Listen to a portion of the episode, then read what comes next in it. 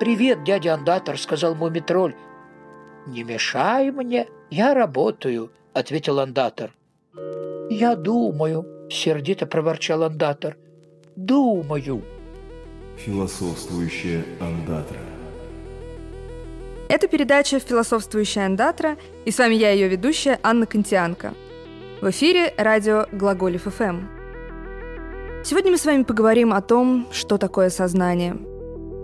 На стене древнегреческого храма Аполлона была надпись «Познай самого себя». И вот уже более двух тысячелетий люди рефлексируют над человеческой природой.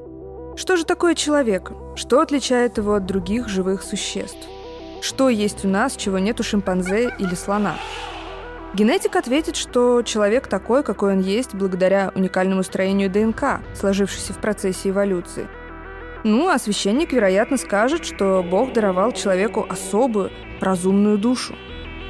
Ну, а философ, скорее всего, произнесет длинную тираду, из которой вы ничего не поймете, но уловите много раз повторяющееся слово «сознание», Великие открытия, полеты в космос, искусство и даже речь – все это невозможно без сознания. Значит, мы такие, какие мы есть, благодаря сознанию? Получается, надпись «Познай самого себя» призывает нас изучать сознание. Но вот проблема, как его изучать?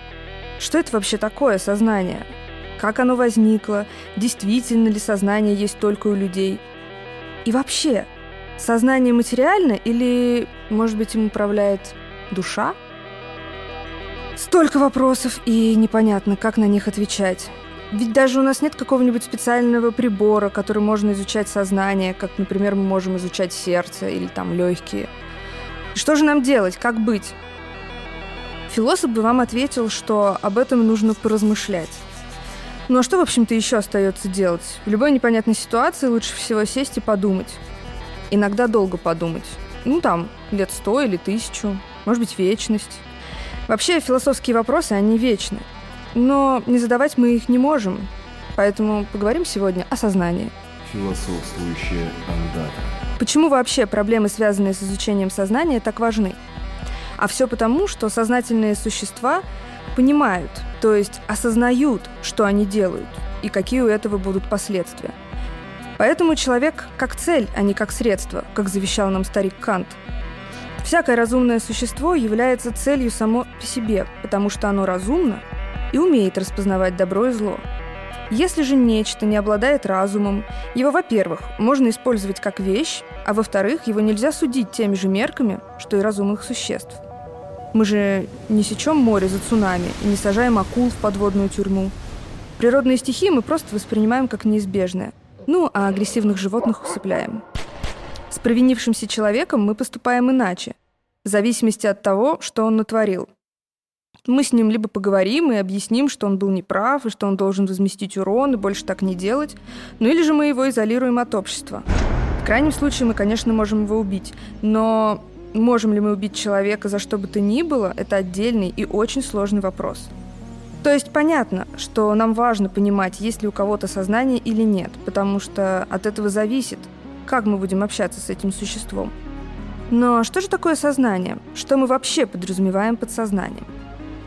Во-первых, если существо воспринимает окружающий мир и адекватно на него реагирует, то оно в сознании. В этом смысле мой кот Генри Пушель вполне разумное и сознательное существо, он видит у меня в руках спрей с водой. Он понимает, что сейчас попадет под струю воды. Перестает меня кусать и спасается бегством. То есть он грамотно оценивает угрозу и принимает верное решение.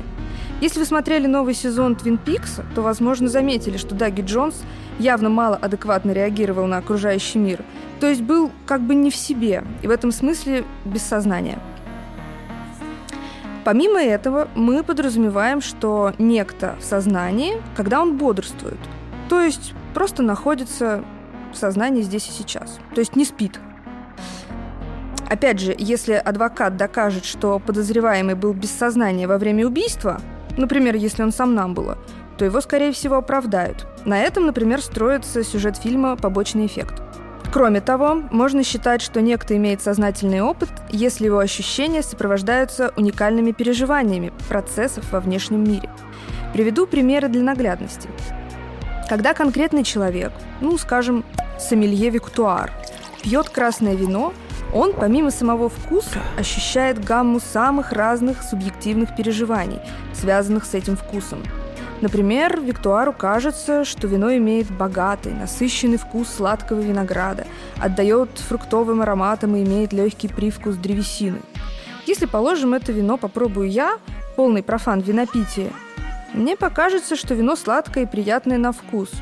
И все – то есть я не смогу почувствовать всего того, что ощущает сомелье Виктуар. Иными словами, если можно побыть в чьей-то шкуре и ощутить, каково это быть другим человеком, значит, у этого человека есть сознательный опыт. Отсюда берут начало мудрые изречения вроде «Прежде чем осуждать кого-то, возьми его обувь и пройди его путь». Философствующая андата.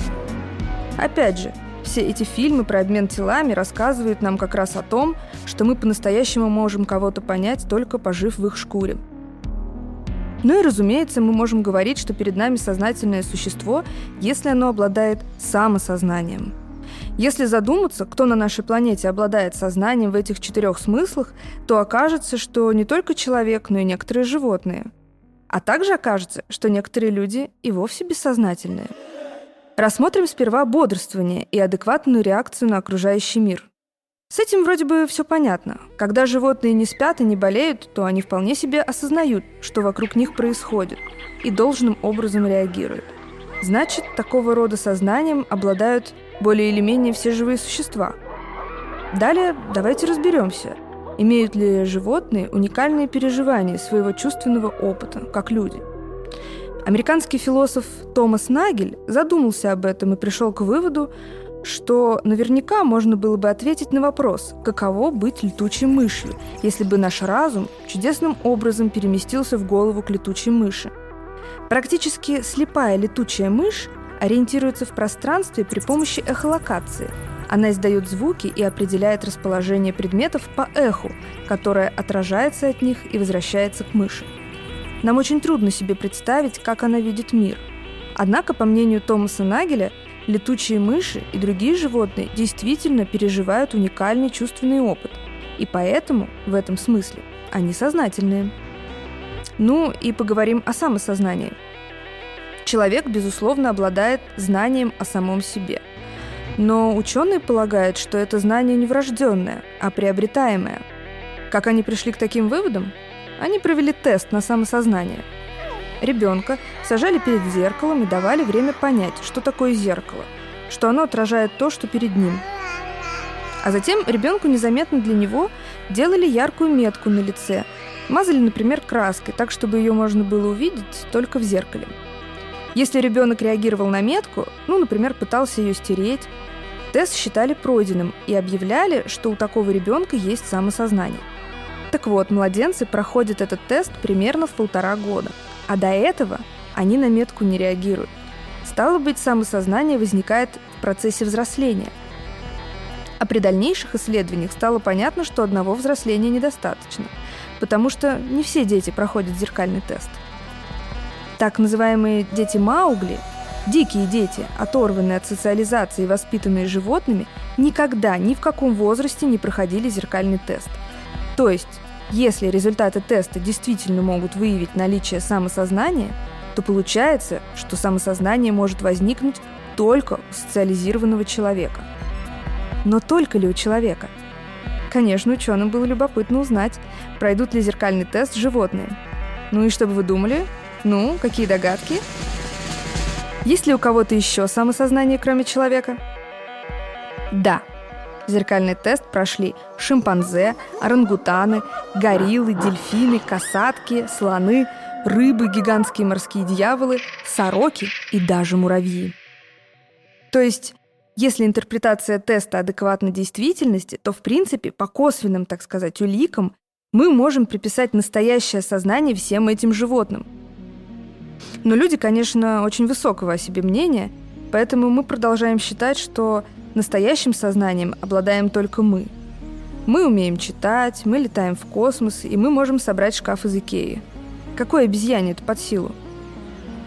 В следующих выпусках мы поговорим о проблемах человеческого сознания, в том числе и о трудной проблеме сознания – которую все так и называют – трудная проблема сознания. С вами была философствующая андатра Анна Кантианка. Пока-пока. И помните, человек как цель, а не как средство. Выказав столь поразительную житейскую мудрость, андатор удалился в гамак читать книгу о чите всего сущего. Глаголев FM. Ваш личный терапевтический заповедник.